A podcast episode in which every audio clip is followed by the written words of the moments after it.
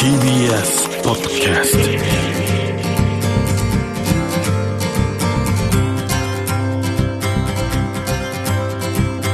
トおはようございます。石川みのるです。日曜日のこの時間関東2500個の酪農家の皆さんの協力でお送りするこの番組。暑い日は牛乳で熱中症予防。絞りたての話題をお届けします。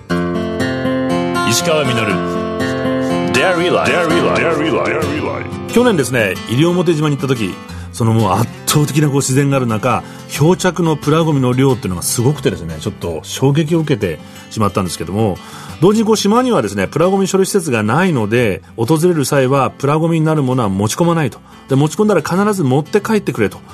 でこう夏休み西表に限らずこう出かけること多くなるんでねプラゴミゴミになるものは持って帰るっていうのを基本によくパーキングとかでごそっと捨ててる人を見ると持って帰ってほしいなと思うのでそういうことはしないようにしていきたいと。思うんですけど美しいインドネシアバリ島でもプラゴミは街に海岸に川に水田にあちこちに溢れていて人々はあんまり気にしないで無関心でした。でこのままでは美しいふるさとが失われてしまう。どうにかしなきゃと島でレストランを経営するマデジャヌーワヤサは心を痛めていました。でその頃同時にコロナウイルスが蔓延してきて観光を主な産業とするバリ島大打撃を受けます。彼自身のレストランも休業してその他ホテルとか旅行会社などもどんどん休業を余儀なくされていき多くの人が職を失ってきました。で半年もすると収入の途絶えた人々食べるものにも事欠くようになっていきます。これどうにかならないかとまたヤサは考えるんですけどもバリ島にはもともとタトゥアマシという言葉考え方があってお互いに支え合う、まあ、誰かに与える人は与えられる側にもなって与えられる人は今度与える人にもなるという考えがあるそうです。そこで思いつきました。もともとレストラン経営者の彼は米農家から直接お米を買ってます。今農家も困ってる。バリの人々の主食は日本人と同様に米です。で今コロナで米を買えない人もいる。そしてプラゴミの問題もある。そうだこれ全部合わせて。人々にプラゴミを拾って持ってきてもらってでそれをお米と交換しよう。でそのプラゴミを今度は資源リサイクル会社に売ってそのお金でまたお米を買ってプラゴミと交換していこうと。こうしてプラゴミと米の交換所プラスチックエクスチェンジというのを2020年地元の村にオープンしました。プラスチックの種類と量に応じて交換する米の量も決まっていくのでこれによってそれまで住民が無関心だったプラゴミの分別もどんどん進みます。1ヶ月もすると人々はプラゴミ拾いを楽しんでやるようになり海岸川水田にどんどん出かけていって集めてくるようになります。で1年もしないうちにプラゴミ拾い恥ずかしいことどころか流行のトレンドのかっこいいことになっていきます。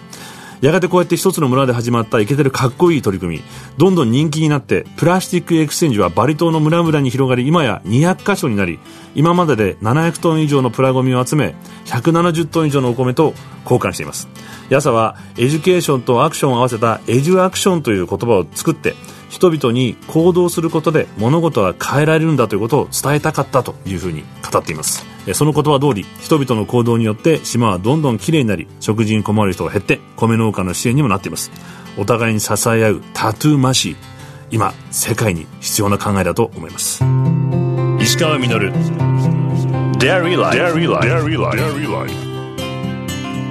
石上がやってますデイリーライフ今朝はこの方をゲストにお迎えしています。株式会社資源食料問題研究所代表取締役柴田昭夫さんです。おはようございます。おはようございます。よろしくお願いします。あの柴田さん、はい。もうはい。2年前にええ。3月に来ていただいて、ええ。ちょうどコロナが始まった頃そうでしたね。ででいろいろとはい。学校の給食が,、ええ。がなくなってとかでえ酪農、が大変だってお話とかもうん。していただきつつ、やっぱりあの環境とか世界情勢とか、まあ、ええエネルギー問題とかこう全体からこう、ええ食料問題っていうのをええ。お聞きしたんですけども、はい。当時2030年ぐらいとかから大変になるよみたいなお話をされていたことが、ええ。まあ、僕たちの目で見えてるのはこうロシアのウクライナ侵攻から一気にこう加速して、うん。本当にこう身近にいわゆるこう食料の危険危機というか、はい。はいものが迫ってる感じがそうですね。加速しちゃった気がするんですけど、ええ。もうコロナの、まあ、2000あれは2019年のはいはい。末ぐらいからね、ええ。中国武漢で、はい。えーか発症してくるまずこう物流がそこでおかしくなってるそうですよね。わけですよね。でもそれ以前にね、は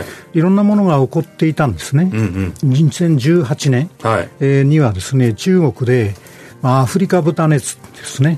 これが蔓延して東南アジア諸国にも広がったわけですよね、はいはいはい。アフリカ豚熱はワクチンが効かない感染症ですから、えー殺処分しかないわけですね。4億5000万頭ほどいた、まあ、中国のね、豚、これ、世界の使用頭数の、まあ、半分になるわけですけどね。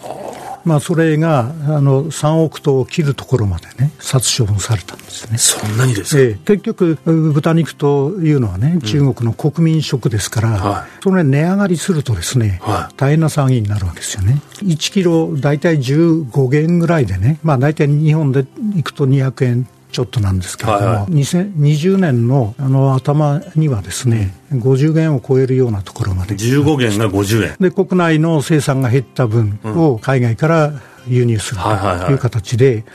2020年はですね、500万トン以上ですね、まあ、輸入すると、あの豚に限らずね、三大食肉と言われる、まあ、牛と豚と鶏ですね、世界の貿易量っていうのは、1000万トン強なんですけれどもね。じゃあ半分。その半分を、まあ、中国が輸入すると事態になってきたんで、あまあ、当然これは中国は、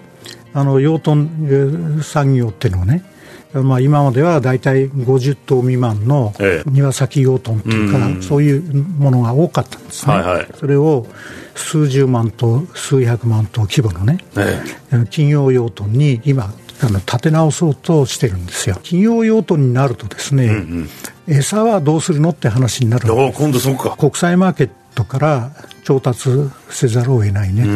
大きか大きくですね国際マーケットを揺るがすことになるねって話になるわけですね。はあ、ええわゆるこうファクトリーファーミングっていうこう、ね、工業的にこうね、豚肉を作っていくので、ええ、安定的に大量に餌を定期的に供給しなきゃいけない、え、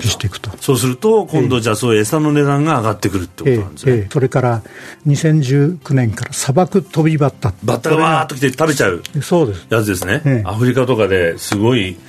猛威を振るってた。大発生した原因っていうのはサイクロンですよね。基本的にね。でこれサイクロンの原因はまあ地球温暖化、はいから中国ではあのいわゆる揚子江南部で大洪水があったり。アメリカは例えば昨年は北部がですね、うん、大干ばつだったんですよ。はいはいはい。でそれが小麦価格の高騰の原因にもなったんですけどもね、そににもかかわらずね、この2020年のうん、あの前半はね、あまり価格が反応してなかった、これ、不思議でならなかったんですけど、いや、これは8月に入ったら一気に上がりだしたんですよ。これ2020年の8月ですね、はいはいはいはい、そして21年も連続して上がってきて、うん、昨年の秋口にはですね、うん、トウモロコシなども高騰して、そういうその高騰している最悪のタイミングで、今年の2月24日、うん、ロシアのウクライナ侵攻という地政学的なリスクが加わってきたと、で同時多発的な食料危機の連鎖の要素をね呈してきているんですよ。こう一番こう僕たちが身近にあの感じているのはその、ロシア、ウクライナっていうのが、そのいわゆる国世界の穀物を、の生産地だと。はいでここが今止まってしまったっていうことで、うん、どういうことが起きてるのかなっていう。まさにあのロシア、ウクライナっていうのはですね、はい、新興穀物ね、新興って新しく起こってくるね、小麦とトウモロコシの、まあ、第産地だったんですね。もともと旧ソ連邦っていうのはね、うん、やっぱり自分で食べていくのに精一杯だっていう時代になったんですよ。そうか、貿易してなかったですもんね。そうですね。うん、80年代は、うん、あの、まあ、牛の使用頭数って7500万頭ぐらいソ連邦全体でいたんですよ。はい、連邦崩壊して東西冷戦終わってね15の共和国にこう分裂するわけですけれども、その過程で食べるものがないんで、うん、あのまさに牛をですね、うん、潰していくわけですよ、肉を食べる、まさにそういう意味では、生きた牛というのは、あのライブストックであったわけですね。で、2000万頭ぐらいまであの減って、うん、牛の餌がそれだけ必要なくなってくる。ですね。そうすると、西側の資本を導入して、大規模なですね、農業開発を行っていくと。まあ、ウクライナにもね、大手の穀物メジャーなんかもね、うんうん、入っていくわけですね。それが、こうそうしてですね、2000年代に入ると、うん、この大増産体制にこう入ってきた。輸出も拡大してきた、うんうんうん、で国際マーケットに対してね、うんうん、ウクライナっていうのは小麦とうもろこしをどんどん供給するね、あのマーケットの冷却機能を果たしていたと。見ていたんですが、これがね、壊されちゃったんですね。なるほど、ちょっとこうセーフティーネットじゃないですけど、いろんなマーケットが動く中、いつもこう安定して供給しててくれたところだったんですね。ええそうなんです。というわけで話はつきませんが、柴田さんには来週もご出演していただきます。石川稔デイリーライフ、今週のゲストは株式会社資源食料問題研究所代表取締役の柴田明夫さんでした。ありがとうございました。どうもありがとうございます。石川稔デイリーライフ。石川稔がやってまいりましたデイリーライフこの番組では皆さんからのメッセージをお待ちしております。メールアドレスはミルクアットマーク TBS.CO.JP です。採用させていただいた方にはミルクジャパンのオリジナルグッズと番組ステッカーをプレゼントさせていただきます。またホームページとポッドキャストでアーカイブもお聞きいただくことができますのでこちらもよろしくお願いします。まあ、柴田さんね、こう2度目なんですけども、2年前に食糧危機がもう目前に迫っていると2030年あたりかなと。いうことを教えてくださっていたんですけども先日来日した WFP のビーズリー事務局長も食料入手困難っていうのにね言及していて本当に目の前に迫ってるんですけども、まあ、思えば環境問題も多くの人がずっとこう警鐘を鳴らし続けていたけど、まあ、行動を取らずにここまで来てしまっていて今こんな状態。で次はこれ食に来てしまう。この前あのある学者さんのエッセイをこう読んでいて気づかされたんですけれども未来という言葉と将来という言葉、まあ、例えば子供の未来と子供の将来っていうと似てるけどこう意味合いが随分違ってきますよね。こう未来っていうのは実はまだやってこない時間だから望みをこう抱くことができてちょっと希望の響きがある。でも将来というと急に現実味をこう帯びる。将来っていうのは読み下せばまさに来ようとしている時というふうに読めるんだそうです。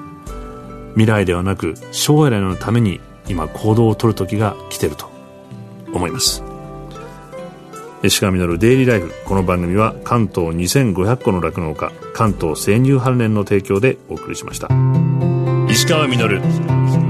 デイリーライフ